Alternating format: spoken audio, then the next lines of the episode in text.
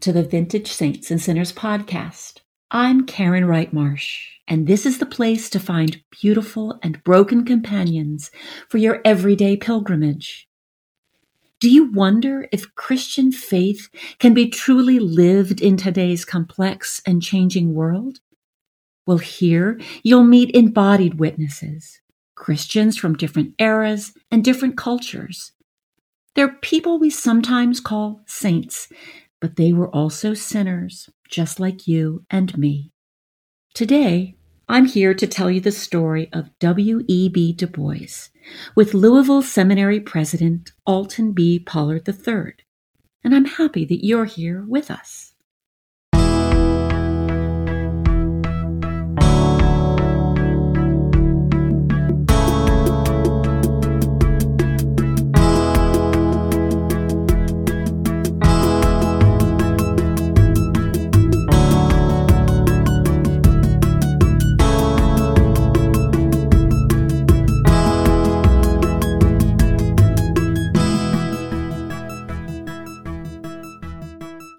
William Edward Burghardt Du Bois was born in 1868 into a relatively tolerant and integrated community in western Massachusetts, where he was raised by his single mother and attended the local congregational church.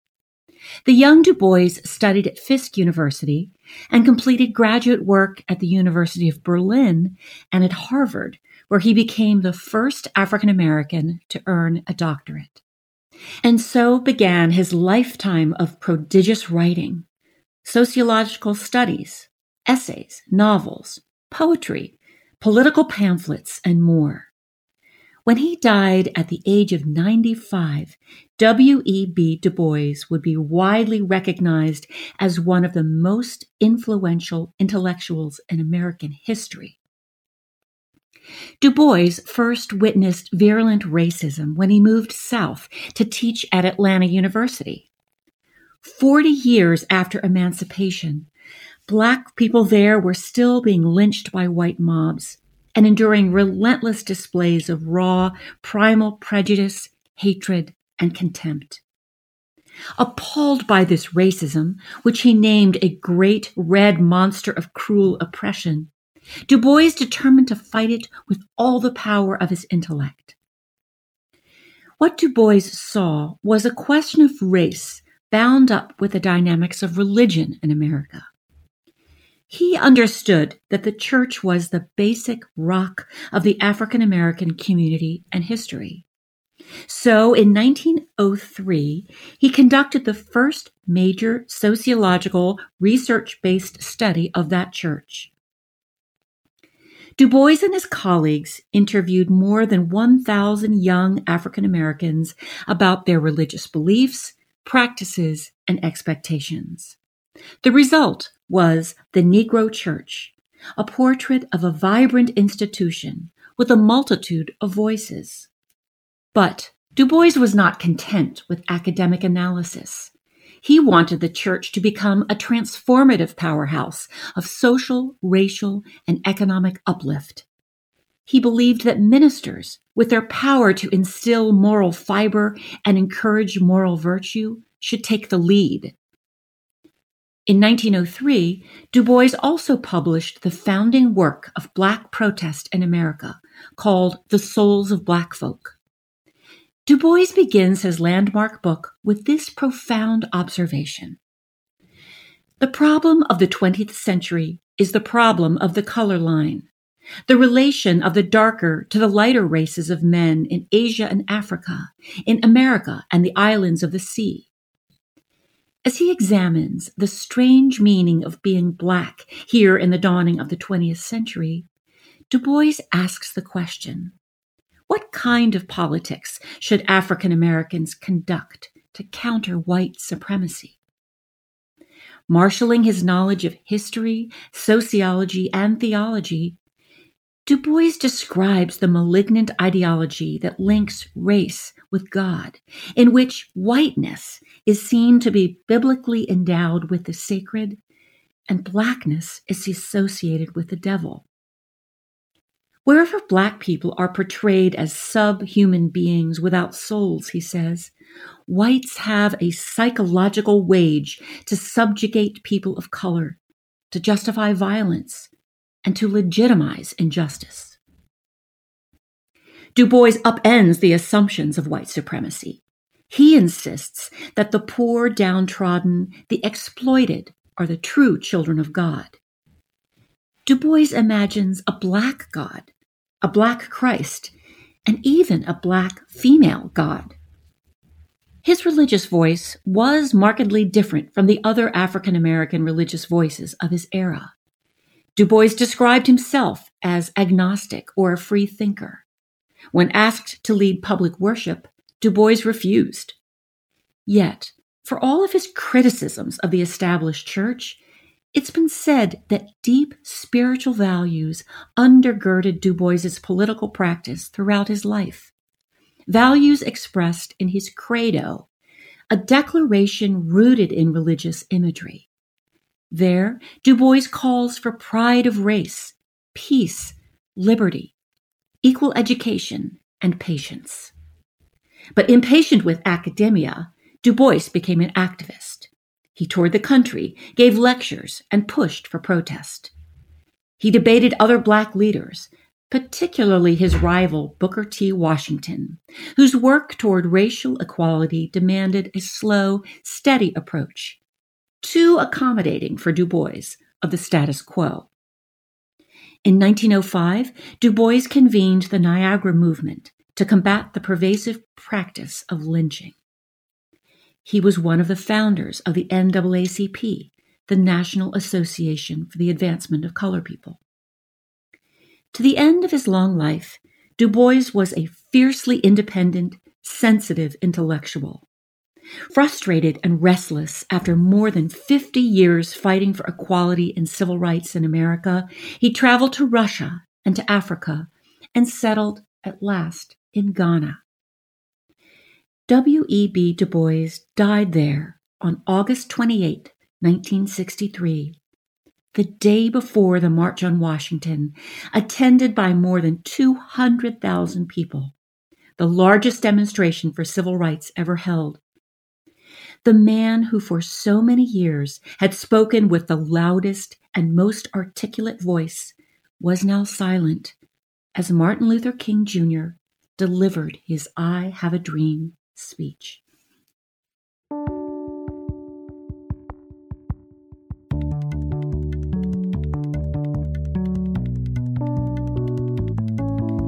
The Vintage Saints and Sinners podcast is the audio companion to my book, Vintage Saints and Sinners 25 Christians Who Transformed My Faith.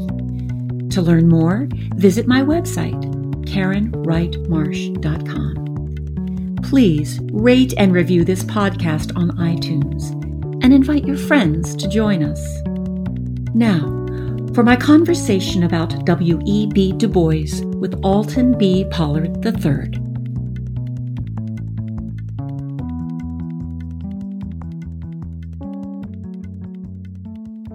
It is a great pleasure to welcome the Reverend Dr. Alton B. Pollard III to the Vintage Saints and Sinners podcast. Dr. Pollard is a national scholar, author, and speaker. He served the Academy as Religion and Culture Dean at Howard University and is Director of Black Church Studies and Chair of American Religious Cultures at Emory University. He is also an ordained Baptist minister who has pastored from Massachusetts to Tennessee. Dr. Pollard has combined his scholarly and pastoral skills since he's taken on the role of president of Louisville Presbyterian Theological Seminary. Alton, thank you so much for joining me for this conversation. Thank you, Karen, for having me today. Well, W.E. Du Bois is a towering figure in African American and U.S. social, political, and intellectual life. And yet the actual content of his work and his thought are unfamiliar to many. What do you want people to know about him? Karen, I want people to know that W.E.B. Du Bois is one of not only the most important figures in African American history, he is one of the scaffolds of U.S. history. That his famous declaration that the problem of the 20th century is the problem of the color line. Yes. Continues to plague us, continues to vex us well into the 21st century.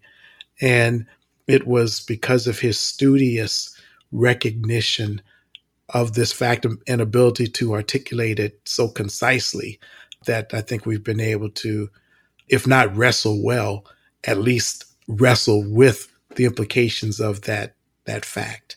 Mm. As you know, I, I went to uh, Fisk University, and Fisk is the alma mater of W.B. Du Bois. I remember so vividly taking the Greyhound bus from Minnesota to to Nashville. Uh, I was the first generation to go to college, uh, you know, and so I arrive and I'm met at the bus station by student government leadership, and they take my suitcase uh, from me, my two suitcases, and they put a sticker on my uh, suitcase that said Du Bois. And really? Said, yeah. And I said, Du Bois, what? I had no idea what they were doing. and then when we got to campus, I realized that I was going to be living in Du Bois Hall. Oh. Yes. And how, what did you know of him at the time? Well, I knew already how brilliant he was because this is a little story from my own background, but my parents, even though they did not have much of the benefit of formal education and all those kinds of things, uh, they knew how terribly important formal education was. And so our bookcases were lined with all kinds of heady things. Uh, the Souls of Black Folk was one of the books on on the shelf, and I'm pretty sure my mother and father had not read many, if or if any, of those books. Quite honestly, but they wanted to send a statement to their their children, and uh, so the Souls of Black Folk. I treasure that book, but I didn't understand what I was reading. This was high school, and uh, when I got to college and had to read it as an assigned text, of course, at, at Fisk, it took on a whole different kind of meaning for me, its significance. And I, I realized that I was walking in the, the footsteps of, of a giant. And I had a great responsibility. And so Du Bois really came to have that kind of a significance uh, for me. I, I read voraciously about his political philosophy and I I, I read about his social science purviews, and I came to understand that what I already knew innately, I knew that black people were brilliant, but I had not read where a scholar had talked about the brilliance of black people because prior to coming to Fisk, um, I was not in classrooms that talked about black people. Right, right. So uh, here I was and I'm reading and, and now I'm being exposed to an entire galaxy of black brilliance. And Du Bois is kind of leading the charge in, in this way.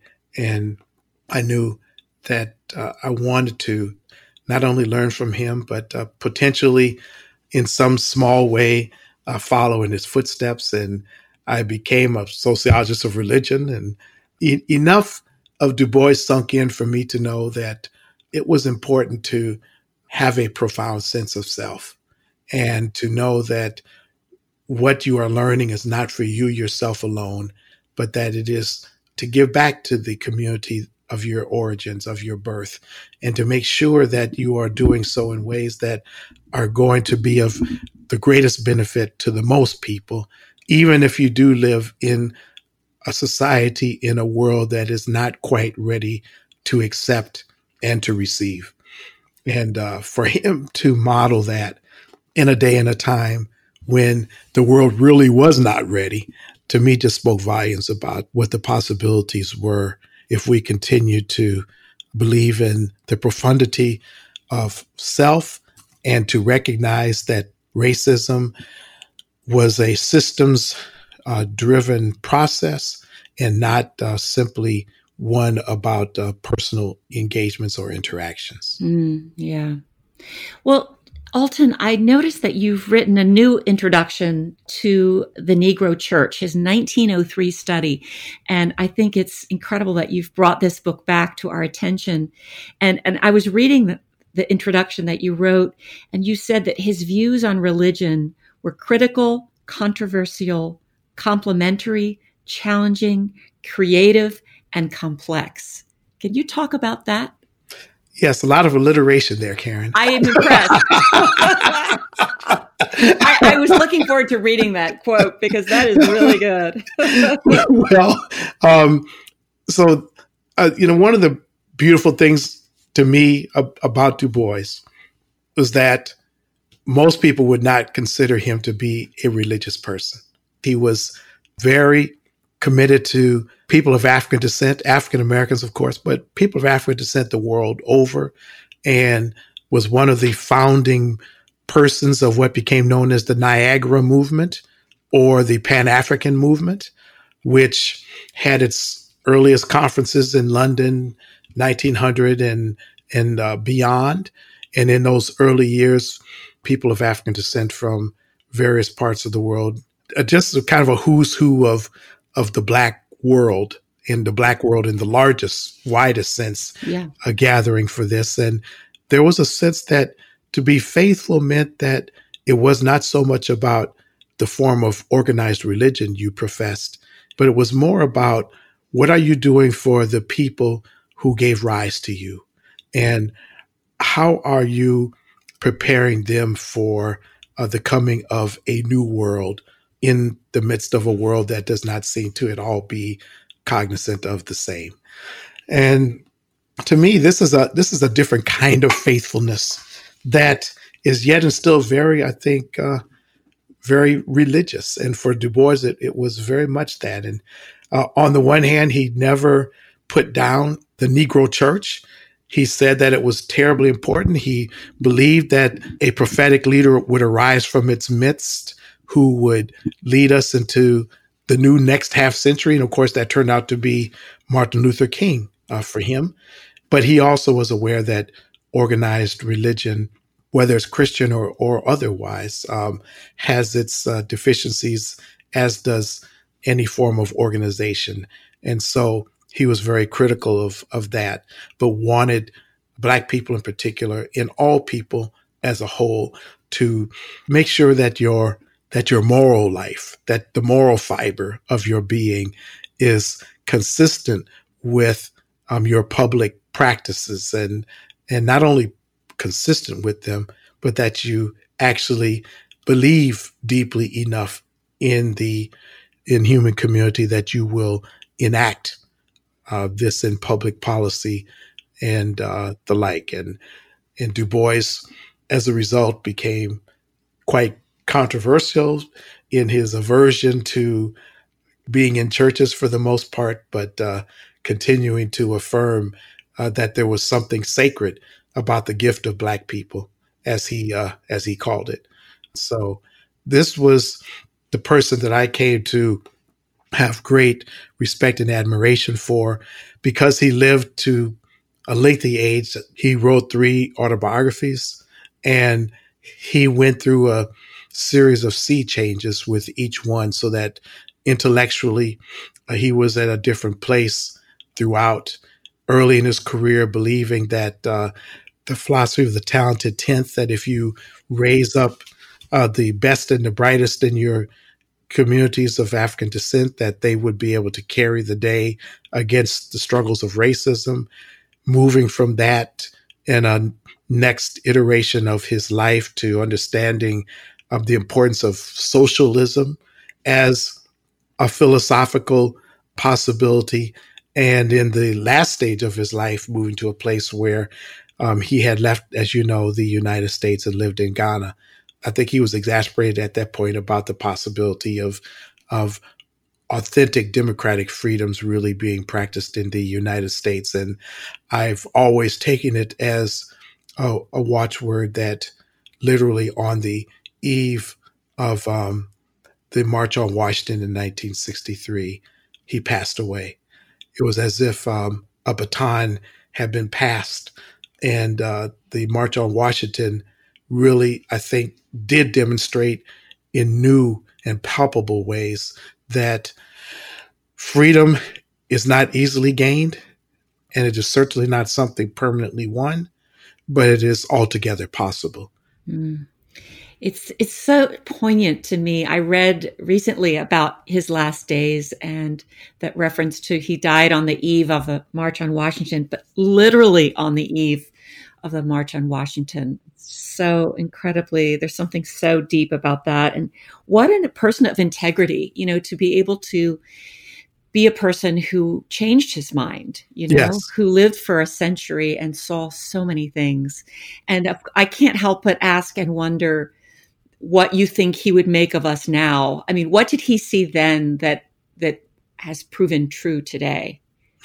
Well, I think one of the things, Karen, that he would he would say is how magnificent it is that the movement that we're witnessing at the moment is, um, on the one hand, deeply grounded in the Black ethos, and on the other, is so deeply grounded that it ha- has invited into itself the broader community of humankind.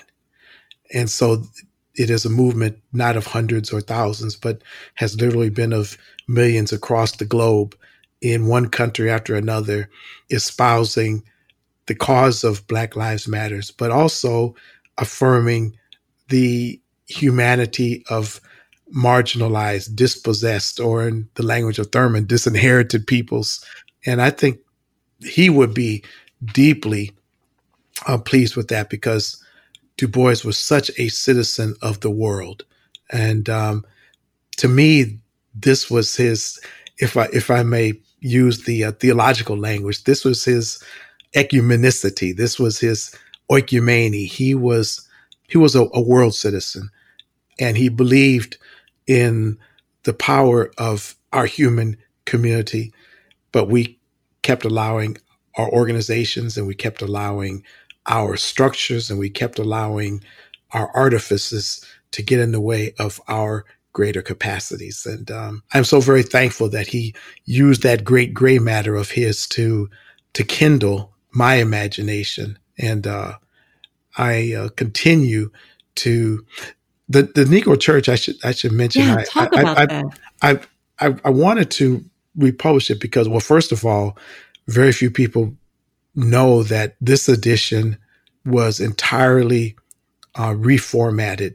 We had to retype the entire manuscript because it was originally printed in, I think, eight font very small. So it was, it was very difficult to read.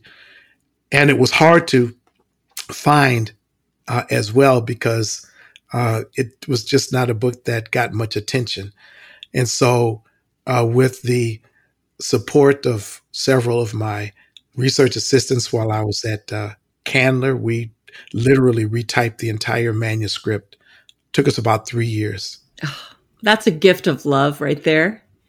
Well, he, um, you know, he he meant that much uh, to to me, and particularly because I wanted to again be able to stress that the sacred is not limited to our particular definitions of church or organized religion, and I thought that he expressed uh, faithfulness, fidelity, if you will, to his belief in us in ways that I was only beginning to scratch the surface. So. Well, thank you for that gift to the rest of us and for this conversation about uh, the amazing W.E. Du Bois. I've learned so much from you and so thankful that uh, he was there for you to be your kind of spiritual and scholarly mentor and inspiration. Thank you, Karen.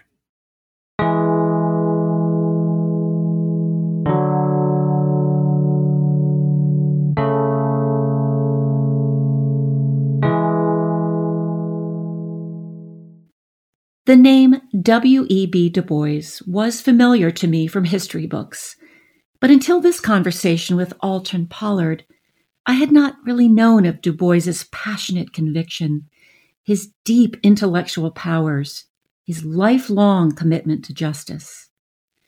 How poignant that he died only hours before Dr. King would take up the torch, a new leader for a new era. May the very best of Du Bois's legacy live on today.